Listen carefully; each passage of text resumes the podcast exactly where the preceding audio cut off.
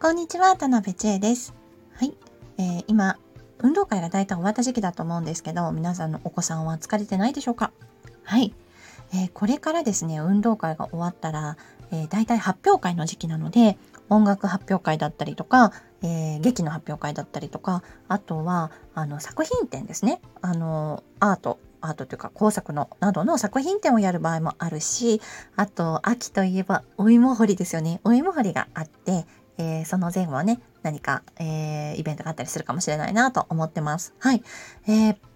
2学期って長いですし、あの、気候もいいので、いろんなね、行事が、あの、結構目白押しになってくるんですけど、そうするとですね、お子さんがちょっと疲れてきがちなんですね。で、しかも、あの、秋は、えー、だんだん寒さが深まってくる時期なので、こう、なんて言うんでしょう、ちょっとね、こう、秋ってセンチメンタルな寂しい気持ちになったりするじゃないですか。そういった影響もあって、お子さんのモヤモヤや、えー、いやいやがね、溜まりやすい時期になるんですよ。なので、ちょっとね、こう、荒れている感じしてるなとかね、あんまり言うことをさらに、今普段聞かないんだけど、さらに聞かないなみたいなこともあるかなと思ったりするんですけど、実際、あの、教室でも一番お子さんが、生徒さんが、あの、しんどそうにしてる、うん、荒れ気味かなっていうのは11月ですね。1年の中で一番11月ぐらいが荒れてます。はい。ちょっと意外じゃないですか？大体ね、新学期入園してすぐとか、ゴールデンウィーク明けにお子さんがね、よく泣くとかいう話聞くじゃないですか。でも、私6年間、うん、あの、教室やってきて、11月が一番ありますね、お子さんが。はい。なので、まあ気をつけてみていただいて、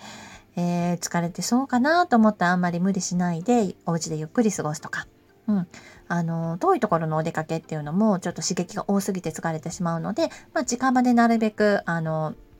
遊ぼうかなとか、土日両方ともすごく遊ぶとかじゃなくて、土日の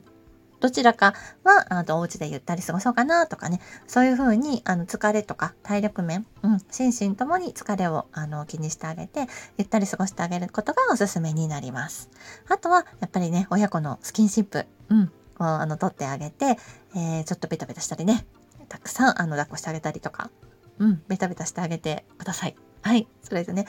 お母さんが一番喜ぶことなので、はい。えー、気をつけてあげてほしいなと思います。ということで、あの園の行事っていうのはお子さんの成長できる、えー、大事なね、あの機会なんですけれども、まあ、同時にね、負担もやはりあるんですよ。うん。なので、えー、行事がね、多すぎない。園の方が私はお勧めしていますし、それもね、行事も派手にやらない。うん。あの、大きなところ、大きなね、あの、市民会館みたいなところを借りて発表会しますとか、あの、あまり気合入ってない方がいいですね。自分の園でね、いつも通りのあの環境で、いつも通りね、やってくださるところの方がいいですし、えー、劇とかね、あの、作品展だったら、特に、あの、お子さんのね、出来栄え、いわゆる映えみたいなものをあの重視しているとかいうよりはあのね子供らしくグダグダでもいいので、えーその子なりに頑張って楽しそうにやってるとかね、その子なりに何かね、練習期間成長したなとかね、あの、そういうところを見てくれる絵の方がね、温かい指導をしてくれてますので、あの、おすすめになるんですね。で行事って本当にあの大事なことで、行事ね、1年間でたくさんあるので、行事が多すぎない、そして力を入れすぎない、派手すぎない円の方が私はお勧めしております。はい。えー、現在、えー願書が配布されておりますので、11月1日から、えー、大体面接がね、始まって、幼稚園の、普通のね、幼稚園の面接始まってくると思いますので、えー、園選び相談会行っておりますので、詳しくは、えー、プロフランから見てみてくださいね。最後まで聞いていただいてありがとうございました。ではまた。